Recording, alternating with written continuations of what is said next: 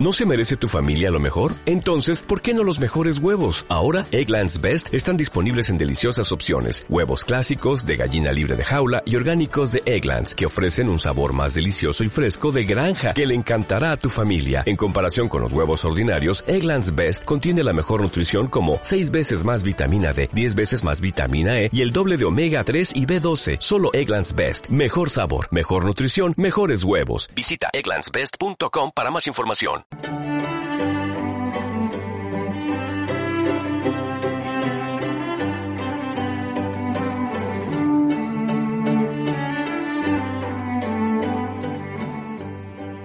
Bienvenidos a Estrategia, el podcast de Global Strategy. Soy Javier Jordán y hoy vamos a hablar sobre la situación en el Sahel y cómo afectan los problemas de esa región a la seguridad de España. Y para hablar de esta cuestión tenemos con nosotros a Ignacio Fontecobo, que es coronel de artillería, diplomado en Estado Mayor y analista del Instituto Español de Estudios Estratégicos en Madrid. Ignacio, muy buenas, bienvenido. Eh, buenos días, Javier, y gracias por invitarme.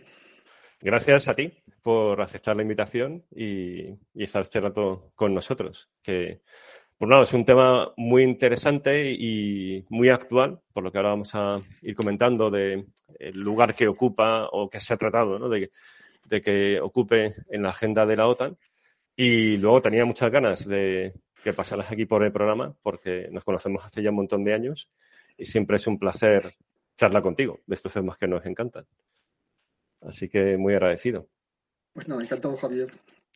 Pues una cosa que solemos hacer es eh, cuando tenemos a un invitado nuevo eh, y pues presentarlo de forma de, dialogada, sabiendo pues cómo, cómo entraste en estos temas, así lo que quieras destacar de tu trayectoria.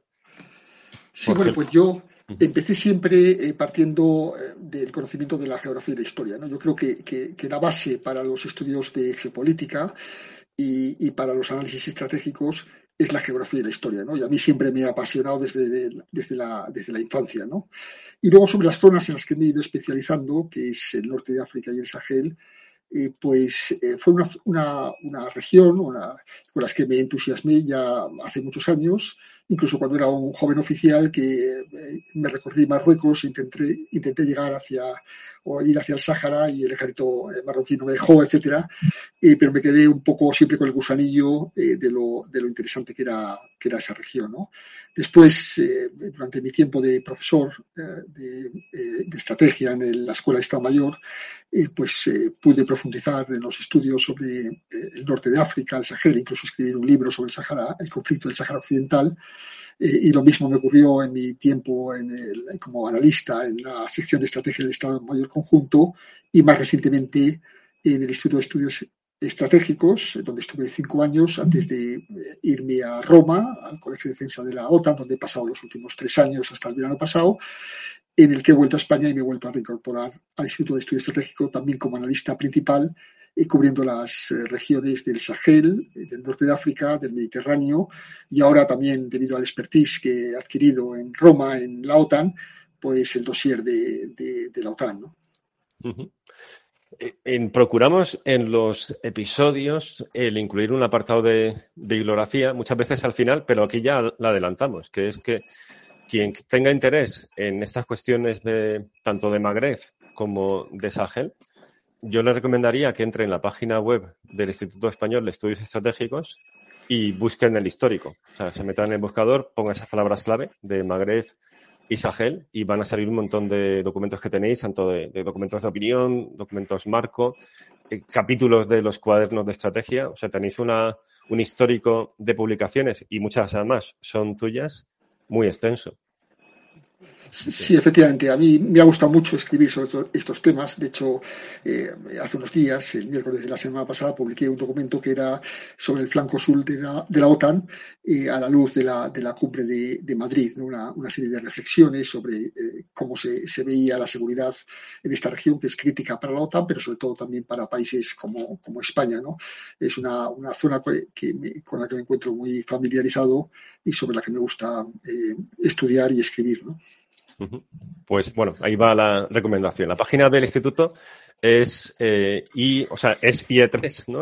o sea, I, I3es.es, ahí se puede acceder y, descargar, porque además todo lo que tenéis, todo lo que tenéis está en abierto, incluso lo que son libros físicos también están en PDF en la página del instituto.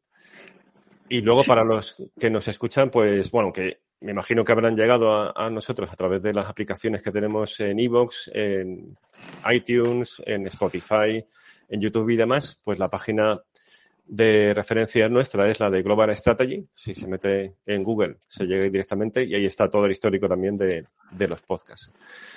Pues entrando ya en el tema, que, eso, que es un tema muy interesante y yo creo que van a ser cosas muy, muy atractivas.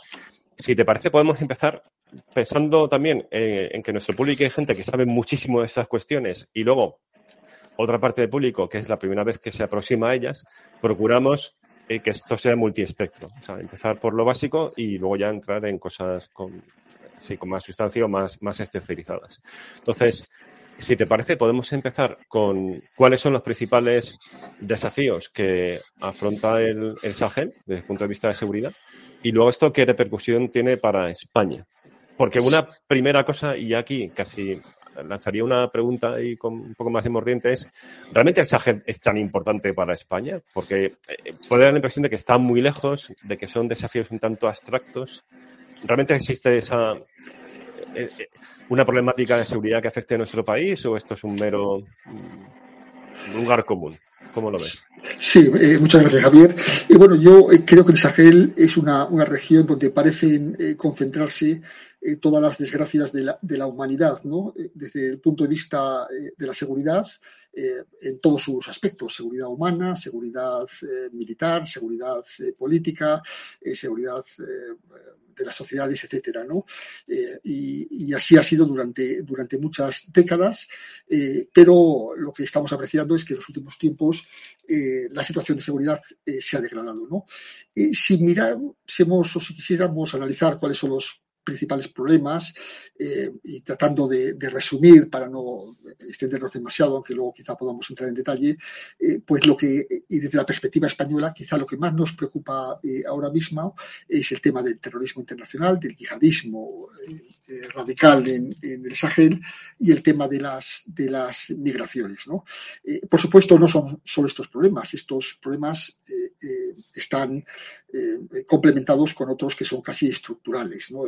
El tema de, de, la falta de gobernabilidad de los, de los estados que surgen están ahí presentes casi desde el momento de, la independencia, cuando eh, estos países recién creados artificialmente, eh, pues eh, aparecen con unas realidades políticas y con unas fronteras que no corresponden con sus realidades nacionales, ¿no?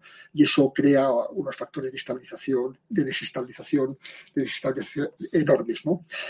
pero hablando de estos dos problemas principales en cuanto al terrorismo, lo que hemos, lo que estamos apreciando en los últimos tiempos es que después de un momento o de un tiempo de inflexión eh, que siguió a la intervención francesa en enero del 2013 con la, con la operación Serval en Mali, eh, que supuso un varapalo eh, militar importante para los yihadistas, en los últimos tiempos se, han ido, se han ido recuperando hasta tal punto de que hoy en día algunos de estos movimientos, sobre todo los asociados con Al Qaeda, con el Estado Islámico, tienen una capacidad importante importante desafiar a las estructuras, a las eh, eh, estructuras del poder, de poderes regionales.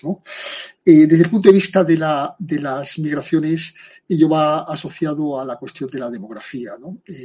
hoy en día, y ahí están las, los anuarios de Naciones Unidas, eh, África es el pulmón demográfico del mundo, es prácticamente la única región del mundo donde la población eh, crece, salvando algunos países muy concretos en otras áreas, pero prácticamente la población se, ha estabilizado o está a punto de estabilizarse en el resto del mundo, está decreciendo en zonas importantes, entre ellas Europa, eh, pero no en África. África está al, principio de su ciclo demográfico con una demografía eh, explosiva. ¿no? Pensemos, por ejemplo, en el caso del Sahel, ¿no?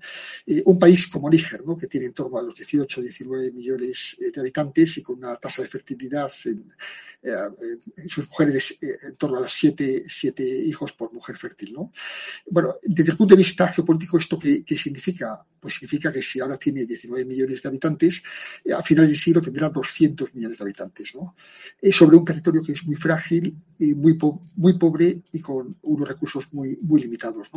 Pero incluso países ricos que están ahí en, los bordes del Sahel, como puede ser el caso de Nigeria, eh, pasarán de los 250 aproximadamente millones de habitantes que tiene ahora a los 800 millones a finales de siglo y se convertirán en el tercer país más poblado eh, del mundo después de la India y, de China, ¿no? Eh, claro, si esto no va acompañado con un crecimiento de desarrollo equiparable que permita absorber estos estas poblaciones eh, y darles unas condiciones de, vida dignas, eh, pues uno de los recursos naturales, eh, como ha sido a lo largo de la humanidad, es la migración. la migración en sí no es un fenómeno ni bueno ni malo, es un fenómeno recurrente de la, de, la humanidad. Las personas toman decisiones individuales como seres libres y deciden desplazarse o moverse de sus territorios o de sus países o sus ciudades, etcétera, hacia otros donde les eh, proporcionan mejores condiciones de vida. ¿no? El problema que se plantea desde el punto de vista de la seguridad es cuando estos son movimientos descontrolados y cuando tienen un volumen, unas dimensiones eh, eh, enormes. ¿no? Y eso es lo que, lo que estamos empezando a apreciar ahora, ¿no? los movimientos de, poblaciones a través de las demografías, las migraciones, dirigiéndose desde la zona del Sahel, incluso desde más al sur de África, hacia territorios europeos, ¿no? Y colapsando o por lo menos eh, saturando las capacidades de acogida de los países, de los países receptores, ¿no? Si esto no se regula, si esto no se regula, eh, pues puede llegar eh, un momento que se produzcan tensiones internas dentro de los países receptores que desestabilicen a los propios países, ¿no? Y ese es uno de los grandes temores a los que recurre la Unión Europea, ¿no? Si se regula correctamente, pues en poblaciones decrecientes como son las europeas, eh, pues se podrá absorber, este exceso de, de, mano de obra y de migrantes que proceden del Sahel y del norte de África y asimilarlos correctamente en nuestras sociedades eh, prósperas. ¿no? Esto se ve agravado también eh, por la utilización del fenómeno migratorio por parte de determinados, determinados estados. ¿no? Lo hemos visto en el este de Europa, en el caso de Bielorrusia, pero también lo hemos visto en el, caso de eh, algunos estados eh, africanos y eh, también en el Oriente Medio. ¿no? Es decir, la, instrumentalización de las migraciones o del derecho migratorio por parte de, determinados estados para obtener ventajas políticas. ¿no? Y eso sí es una amenaza. De hecho, el concepto estratégico de la OTAN, aprobado hace unos días en Madrid, así, así lo contempla. ¿no? Junto a esto podríamos hablar de muchos problemas adicionales, ¿no? de el tema del crimen, del crimen organizado, ¿no? Eh, las mafias que, circulan o que se mueven libremente eh, a través del territorio del Sahel y con todo tipo de tráficos ilícitos, eh, drogas, personas, etcétera, ¿no? algunos fenómenos eh, malditos de la humanidad que pensábamos que habían desaparecido, como es la esclavitud o la trata de, seres humanos, ¿no? que parecen resurgir con, creciente fuerza en, el Sahel y incluso en algunos países desestructurados del norte de África, como es el caso de Libia, o incluso los efectos del de eh, cambio climático que están afectando de una manera muy incisiva al Sahel, ¿no? Y nos están volviendo a los orígenes de la humanidad, a la lucha por los recursos y por las tierras fértiles, eh, el agua, entre los pueblos o las tribus ganaderas y las tribus de pastores, ¿no? Un poco el mito de Caín y Abel, ¿no? En definitiva, todo un conglomerado de problemas eh, de difícil solución, eh, pero que afectan a la seguridad regional y que también nos afectan a nosotros, ¿no? En el caso concreto de España, la perspectiva de por qué el Sahel es una prioridad en cuanto a la seguridad, eh, va muy relacionado con el tema de la de la universalización de las comunicaciones y la globalización. Antes, en épocas pasadas, pues teníamos una especie de cinturón de seguridad al sur del, Mediterráneo con una serie de países más o menos estables que actuaban como, como barrera de contención. ¿no? me estoy refiriendo a países como Mauritania, Marruecos, Argelia, Túnez, etcétera, incluso Libia en la época, en la época de Gaddafi. ¿no? por tanto, esos problemas que ebullían el Sahel pues eh, eh, se contenían dentro de esta región porque la zona del Magreb, la zona del norte de África, actuaba como muralla protectora. Puede decirse que de alguna manera eh, habíamos pues transferido esta responsabilidad, esta responsabilidad a estos países que hacían la labor de contención en vez de hacerlas nosotros mismos. Ahora con la globalización eso ya no es tan fácil. ¿no? En primer lugar porque se han abierto algunos agujeros en la, en la, barrera protectora en el sur, en la zona eh, del Mediterráneo central, fundamentalmente en Libia, y en otros, y, por otra parte, porque la globalización también favorece los flujos migratorios. ¿no? Eh, cuando las sociedades africanas ven la prosperidad europea, eh, pues actúan como un incentivo para intentar, intentar alcanzarla eh, al, precio, al precio que sea. ¿no? Y por tanto, la globalización es un factor, un potenciador de los problemas de seguridad en la región del Sahel. ¿no? Entonces, de los diversos problemas de seguridad regionales, donde, así desde la óptica más de defensa, destaca el yihadismo, sin embargo, para España, el, principal problema sería, por dentro, esos flujos migratorios no regulados o incluso instrumentalizados como una herramienta de estrategias híbridas por algunos países también de, África, ¿no? Sí. Para hacer ciertas ganancias políticas o, bueno, ejercer cierta coerción. Eh, y por lo tanto sería más bien la, inmigración el principal problema, más allá de luego de problemas eh, in situ que, pueden afectar a la estabilidad regional y, a su vez esto indirectamente también podría afectar y, además con consecuencias de gran calado a España y el resto de Europa del Sur. Sí, efectivamente, lo has dicho perfectamente, ¿no? Eh, el gran problema si, si, quisiéramos decir, bueno, eh, con cuál de ellos, de todos estos problemas eh, del Sahel, eh, unos estructurales y otros coyunturales, con cuál, con cuál te quedas como la gran preocupación para la seguridad de países como, España, ¿no? Pues sería fundamentalmente la, fundamentalmente la migración, el hecho migratorio y sobre todo las perspectivas de futuro, ¿no? si no estabilizamos el Sahel, los movimientos migratorios se, se acrecentarán, ¿no? Y lo que hemos visto en el pasado, y a veces con consecuencias trágicas, y ahí tenemos los, los sucesos en, Ceuta hace unos, unas semanas, ¿no? pues se multiplicarán en el futuro, pero de una manera mucho más, eh, mucho más eh, elevada. ¿no? El tema del yihadismo también hemos aprendido en las últimas décadas ¿no? y vemos que el yihadismo eh, obedece a una especie de movimiento ondulante. ¿no? Los movimientos yihadistas prosperan cuando ocurren algunos fenómenos geopolíticos que alteran la estabilidad de un país o de una región. Es decir, lo, vimos en Oriente Medio, si no hubiera habido, eh, pues no sé, guerra de Irak, posiblemente no hubiera aparecido eh, pues la, Al-Qaeda en, Oriente Medio o, el ISIS, etcétera, ¿no? Eh, si no hubiera habido Libia, pues no habrían, habrían aparecido pues, los movimientos yihadistas en, este país y posiblemente tampoco hubiera habido el problema del, del yihadismo en países como Mali, que está muy conectado con, los, con, con, Libia. ¿no? Es decir, cuando hay problemas, alteraciones geopolíticas, los movimientos yihadistas eh, crecen y, prosperan. En momentos de, estabilidad o en periodo de estabilidad, estos decrecen. ¿no? Eh, pues, por ejemplo, en Argelia, eh, después de la, de la, década terrible de lucha contra el yihadismo, pues el Estado argelino pudo mejorar los niveles de prosperidad y de seguridad de su población y los movimientos yihadistas decayeron. ¿no? Y lo mismo ocurrió en Marruecos, pues después de los, de los atentados de Casablanca del 2003, a través de, de políticas de Estado, estos movimientos eh, se, han, se, han, atemperado. ¿no?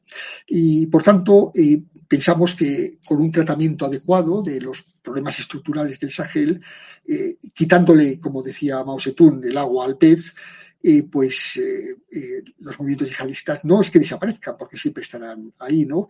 Pero eh, no adquirirán un nivel de peligrosidad preocupante, ¿no? Y luego el segundo fenómeno, la segunda lección que hemos aprendido también en, los últimos tiempos, es que al yihadismo se le, se le, puede, se le puede derrotar, ¿no?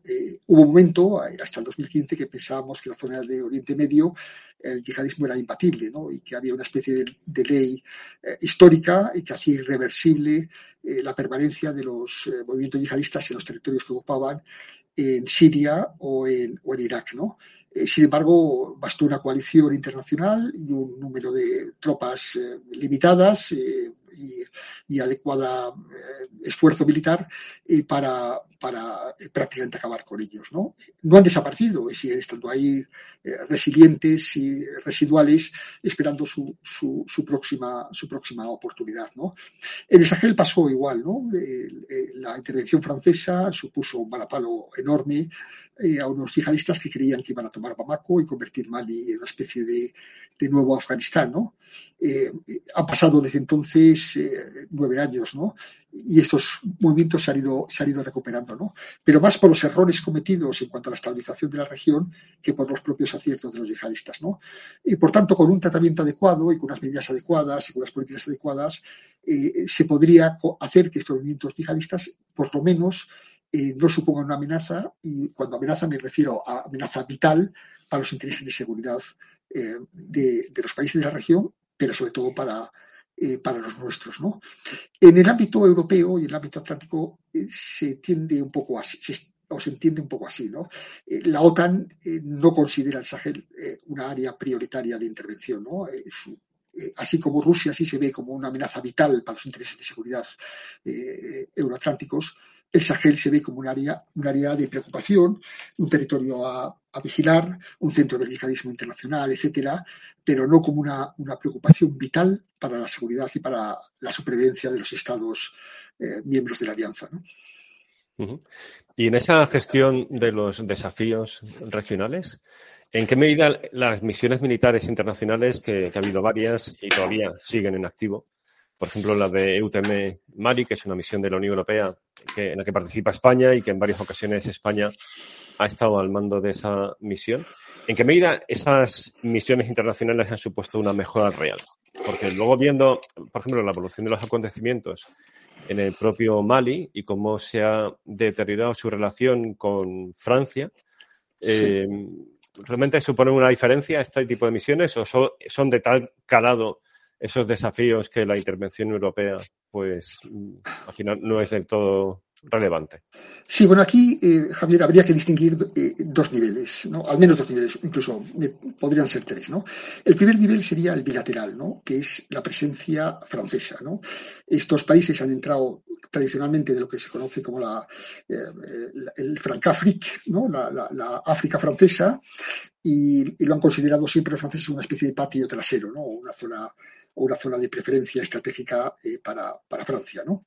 Eh, y por tanto, ellos eh, han tenido sus propios intereses en la región, ¿no? y, en los cuales en una parte importante han coincidido con los del resto de sus socios aliados, pero en otra parte han sido puramente, puramente nacionales. ¿no? Y esto ha perjudicado seriamente al, a la, estabilidad. ¿no? no cabe duda que la intervención francesa en el año 2013 supuso un revulsivo muy importante a las pretensiones de los grupos yihadistas derivados de Al-Qaeda, que se habían hecho muy fuertes en el Sahel desde el 2007 eh, y, procedían de, los viejos salafistas eh, argelinos, eh, pues los franceses fueron capaces de neutralizarlos y expulsarlos del centro de, Mali hacia las, las montañas de, del Infogás, arriba en, el, norte de, Mali, en las fronteras pues, con Níger, Libia, etcétera. Pero ese es, ese es el, ámbito bilateral. ¿no? Los franceses pretendieron establecer a través de una serie de fuertes una política muy colonial, ¿no? de fuertes desde, desde eh, Mauritania hasta Chad, eh, pues una especie de cortina de seguridad entre el norte y el sur del Sahel. ¿no? Pero claro, una cosa es eh, la estrategia y la, y la, voluntad eh, política y otra cosa son los medios que están dispuestos a, establecer. ¿no? Eh, al final, Francia nunca desplegó en un territorio inmenso más de 5.000 soldados. ¿no? Y, eso es imposible, con eso impermeabilizar el, el, Sahel. ¿no? Y además, tuvieron algunos problemas en cuanto a la comunicación pública y a transmitir a la población eh, las bondades de su intervención, eh, de tal forma que amplios sectores de la población en países como Mali, pero también Burkina Faso y en menor medida Níger, incluso Chad, eh, pues lo asociaron a una especie de movimiento neocolonial francés, ¿no? una defensa de los intereses franceses por encima de los intereses regionales que se centraban fundamentalmente en combatir a los grupos, a los grupos eh, terroristas. ¿no? Y eso eh, ha contaminado también a las misiones europeas. ¿no? Eh, las misiones europeas son un experimento interesante, ¿no? es una especie de, de poder blando de Europa, de tratar de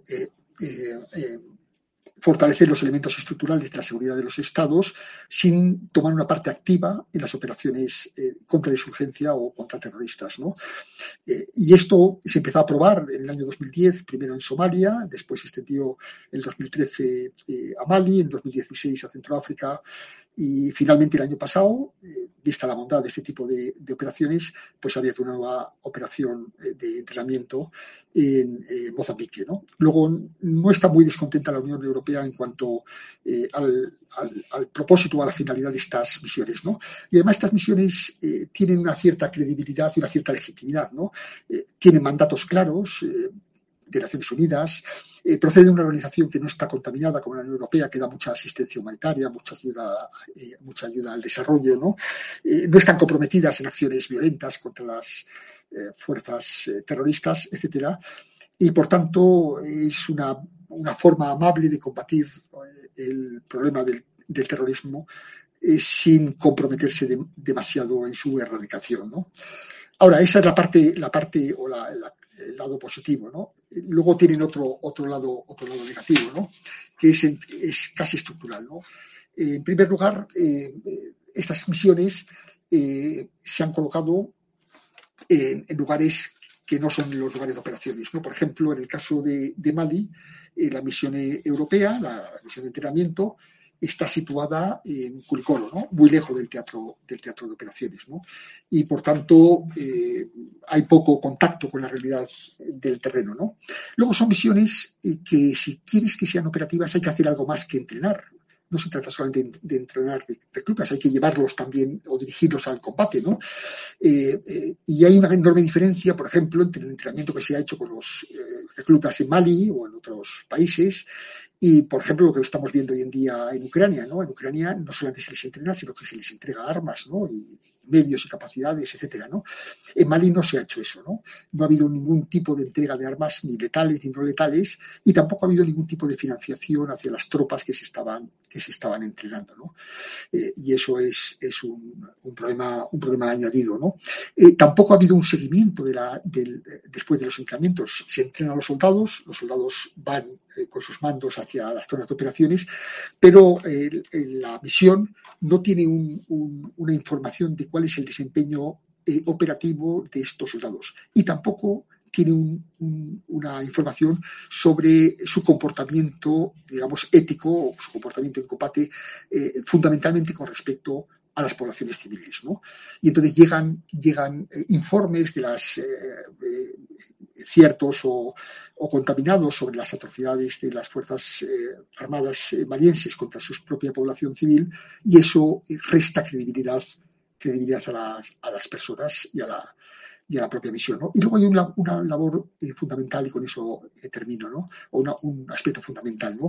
que es el tema de la elevada rotación de, del personal de la misión y lo que se llama en términos, sobre todo en la OTAN, menos en la Unión Europea, de conciencia situacional. ¿no? Es decir, eh, el entendimiento por parte de los entrenadores de qué es lo que están haciendo allí y con qué, y con qué finalidad. ¿no? Eh, muchos de los entrenadores pues directamente no conocen la realidad de África, nunca han estado allí, no, no hablan las lenguas eh, nativas y la mayoría o un número muy elevado ni siquiera, ni siquiera habla francés. ¿no? Y además están por un periodo entre cuatro y seis, seis meses.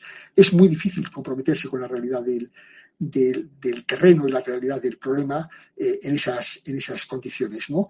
hasta el punto de que se cae en el peligro de adoptar una, eh, posición un tanto arrogante de cierto paternalismo europeo eh, que es mal percibido eh, por, los, locales. Y todo eso redunda en, en, decremento de la, de la, de la misión. ¿no? Y luego también, y añado una pincelada adicional, hay que trasladar no solo todo culpa de la misión, ¿no? también de las autoridades regionales. ¿no?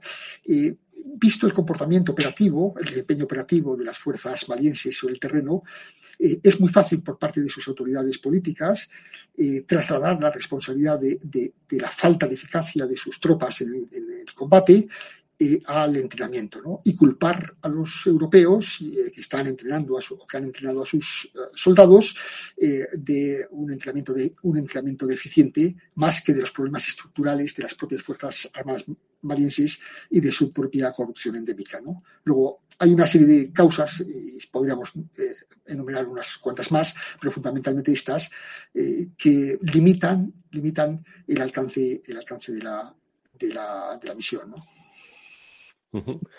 Pues has dado unas claves interesantísimas. Muchas gracias porque es información que hace pensar. Creo que, es bastante mm, elocuente ¿no? lo que acabas de comentarnos. Una pregunta muy concreta.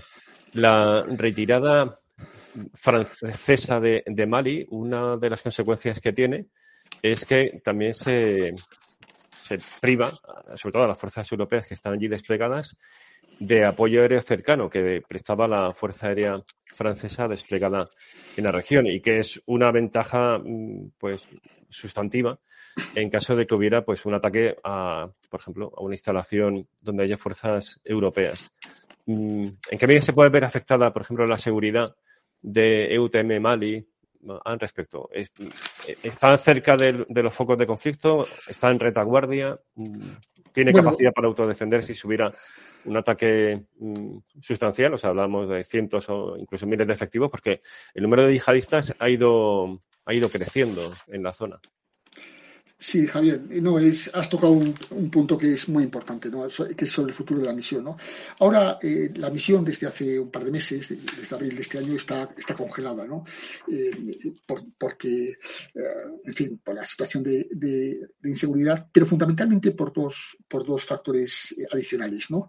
Por uno es la presencia de, de los mercenarios de, rusos de la compañía Wagner, que han cambiado todo el panorama de seguridad de la, de la, de la zona, ¿no? Eh, no se pueden entrenar eh, tropas o soldados que luego van a estar a las órdenes eh, de mercenarios rusos, ¿no? Eso es inaceptable desde la perspectiva, perspectiva europea, y menos en estas circunstancias en las que estamos en una situación de confrontación y de hostilidad muy evidente con, con Rusia. Nosotros no entrenamos soldados para que luego los, los rusos los utilicen, ¿no? Y luego está el tema de los derechos humanos, y del comportamiento sobre el terreno. ¿no? Eh, las eh, matanzas eh, brutales que ha habido en los últimos tiempos, pues han, en las cuales han visto involucrados los mercenarios Wagner y que muchas de ellas han coincidido en el tiempo con las matanzas también que ha habido en, Ucrania, que sí han tenido repercusión pública, pero no, pero no así ha ocurrido con las matanzas que en Mali. Eh, pues también hacen cuestionar el, empleo eh, de medios europeos que de alguna manera se puedan ver implicados o involucrados en este tipo de matanzas. ¿no? Imaginemos que sale a la, luz pública y a la opinión pública eh, pues que parte de esos combatientes que han ocasionado matanzas tan terribles pues han sido entrenados por europeos. ¿no? El propio, el propio alto representante de política exterior eh, de la Unión Europea, eh, que es el señor Borrell, eh, decía hace unos días que el futuro de, la misión de UTM en Mali, de la misión de entrenamiento, es irse a los países vecinos, ¿no? directamente irse a los países vecinos. Quedará un, núcleo residual para asesorar a los soldados malienses en cuestiones, digamos, casi morales, como es el derecho de la guerra, porque el propio señor Borrell ha dicho que la ley también rige en tiempos de guerra y no se hace por inspiración divina, ¿no? porque alguien tiene que enseñar y explicar a los soldados y a los combatientes qué es lo que se puede hacer de acuerdo con los estándares internacionales y con el derecho humanitario de la guerra y qué es lo que no se puede hacer. ¿no? Eh, las tropas europeas se están yendo todas, las francesas primeras y los, eh, las misiones de entrenamiento igual, eh, se intenta potenciar la misión eh, que queda de Naciones Unidas, que es más africana, aunque tiene algunos elementos europeos, eh, confiando que ya sea, pueda asumir algunas labores de, de o alguna responsabilidad sobre la seguridad del territorio. ¿no? Y nos queda la enorme incertidumbre del comportamiento futuro de los mercenarios rusos, que entendemos que harán todo lo posible para perjudicar los intereses europeos, empezando por los de seguridad. Si nos pueden causar problemas de seguridad en el Sahel, eh, que complementen eh, sus operaciones en el Donbass, eh, pues ¿por qué no van a hacerlo? ¿no? Y, ya para terminar, hace poco se ha celebrado la cumbre de la OTAN en, Madrid y se ha aprobado un nuevo concepto estratégico y España ha, pues, ha hecho lobby para que se preste más atención al, al sur. Entonces, aquí una pregunta también es ¿En qué medida esta llamada de atención de la OTAN hacia el Sahel es algo en lo que realmente la OTAN puede, contribuir y no es algo, pues, sí, abstracto, de nuevo, pues un lugar común, ¿no? Que se pide esa atención, pero luego, si la OTAN preguntara ya en concreto qué quieres, qué queréis que hagamos, qué se podría responder? O sea, ¿cuál puede ser la contribución real y efectiva de la OTAN a la seguridad en el flanco sur. Sí, muy, muy, interesante también. ¿no? Bueno, ahora la preferencia de la OTAN y toda su preocupación estratégica está en el este, está en la guerra de Ucrania. ¿no? Eh, fundamentalmente, como ha dicho su secretario general, el señor Stoltenberg, con una estrategia basada en dos, en dos pilares. ¿no? La primera, el primer pilar es que Rusia no prevalezca, y el segundo es que eh, la guerra no llegue al continente europeo, ¿no? al territorio de, de ¿no? Eh, veremos si triunfa, ¿no? Ah, veremos, ahí están eh, combatiendo en el, en el Donbass y en, otras zonas de Ucrania, ¿no? Y, eso es quizá la principal preocupación. Y todo el foco, todos los focos de la OTAN ahora mismo están allí, mirando hacia allí, ¿no? quedan algunos, algunos residuos de atención estratégica hacia el sur, ¿no? Pero muy residuales, ¿no? Y que se basarían fundamentalmente en dos aspectos, ¿no? Eh, en cuanto a las operaciones de gestión de crisis que, que han predominado, que han sido eh, prioritarias para la OTAN en la década pasada, y pensemos en Afganistán o incluso en Libia en el 2011, etcétera, esas prácticamente han quedado bastante eh, devaluadas, ¿no? aunque siguen, sean eh, recogidas en el concepto estratégico que se ha aprobado en Madrid como una de las tareas fundamentales de la alianza junto con la defensa colectiva, la seguridad cooperativa, sin embargo ya no tienen la importancia que tenían en el concepto estratégico anterior de 2010. ¿no? Luego, habrá poca, poco, poco apetencia o apetito dentro de la, de la, OTAN por operaciones de gestión de crisis. ¿no? Entonces, ¿qué ocurrirá con estas operaciones de intervención, digamos, militar en la, en, la zona del Sahel? ¿no? Tal como yo la veo, eh, yo creo que la OTAN eh, puede intervenir eh, con carácter muy puntual en operaciones muy concretas, muy concretas contra grupos terroristas, etcétera, que entiendan que pueden cometer atentados o afectar a intereses vitales eh, atlánticos, no euroatlánticos, ¿no? Eh, determinadas instalaciones eh, de seguridad o de, entrenamiento, determinados intereses económicos, determinados grupos de personas o trabajadores europeos que estén allí, etcétera, puede que la OTAN, que tiene mejores recursos militares, pueda hacer ese tipo de operaciones. Y luego también puede hacer otra, otra labor importante que es lo que se llama de seguridad cooperativa, que es potenciar o ayudar a los países de la zona y a sus estructuras de seguridad a mejorar sus capacidades. ¿no? Es decir, la OTAN puede proporcionar asesoramiento, eh, puede eh, proporcionar medios y puede incluso proporcionar financiación. Es decir, se puede ayudar a reconstruir sus estructuras de seguridad. No, eh, no se trata tanto de establecer gobiernos democráticos y países eh, eh, de acuerdo con los estándares europeos. Ya hemos aprendido eh, del pasado que eso es, es muy complicado y que te metes en temas de donde normalmente sales bastante, bastante defraudado. ¿no? Se trata tan, tan solo de que estos países sean estables. ¿no? Por eso la, la OTAN saca hace unos años el concepto de proyección de estabilidad, ¿no? que es esa idea que ha expresado tanto el secretario general de cuando estos países son estables, nosotros, los, aliados, nos encontramos más seguros. ¿no? Y por ahí van a ir los tiros, en estas dos direcciones. Eh, operaciones de gestión de crisis muy puntuales, con un carácter muy, de muy poca fuerza, etcétera, eh, en, situaciones muy determinadas. Eh, refuerzo o mejora de las capacidades de seguridad de los, de los países de la, de la región. Y luego también otro tercer pilar que es transferencia importante, y eso habrá que ver cómo se, cómo se desarrolla en el futuro, eh, de la responsabilidad de la estabilización en los, grandes números, de, una manera integral, no solo desde el punto de vista de la seguridad, sino también económico, demográfico, etcétera, a la Unión Europea. La Unión Europea ha sacado recientemente, en marzo, su brújula estratégica y está pidiendo a gritos que quiere más autonomía estratégica. ¿no? Bueno, pues esta es una región perfecta para la Unión Europea para que pruebe esas, ese elenco de capacidades eh, que ha prometido desarrollar en los, próximos, en los próximos años y que pueden ser muy apropiadas para conflictos relativamente poco exigentes desde el punto de vista militar, como son del Sahel, dejando la responsabilidad principal de la defensa colectiva, eh, fundamentalmente frente a Rusia, pero quizá mañana o el día de mañana frente a China, a la Alianza Atlántica. Genial. Muchísimas gracias, Ignacio. La verdad es que ha sido interesantísimo y, muy relevante y, muy concentrado. Eh, o sea que doblemente agradecidos por ser capaz de, sintetizarlo todo en, tan poco tiempo.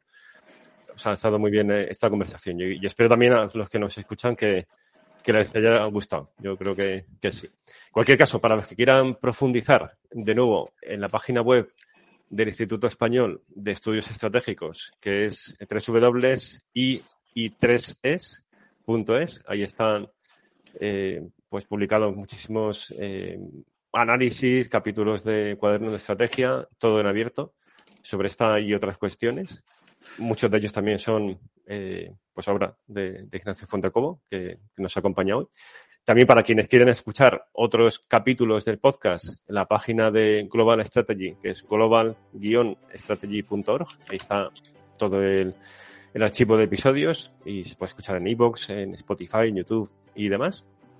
Y como siempre, pues los likes, en fin, todo lo que sea eh, apoyos para que ganen visibilidad el podcast son muy bienvenidos. Y, darte de nuevo pues las gracias, Ignacio. Ahora es un placer. Gracias a ti, Javier. Eh, el placer es mío y, por supuesto, encantado de continuar esta conversación cuando quieras y donde quieras. Seguro, sí, sí, sí. Pues, acepto con mucho gusto tu, propuesta porque de hecho te iba a hacer ahora mismo. Decir, que, si te apetece, contamos contigo para siguientes episodios porque hay muchos temas que, nos gusta hablar y, y además este episodio en concreto es que ha estado genial. Así que pues muchas gracias y seguimos. Un abrazo, Ignacio. Un abrazo, gracias, Javier.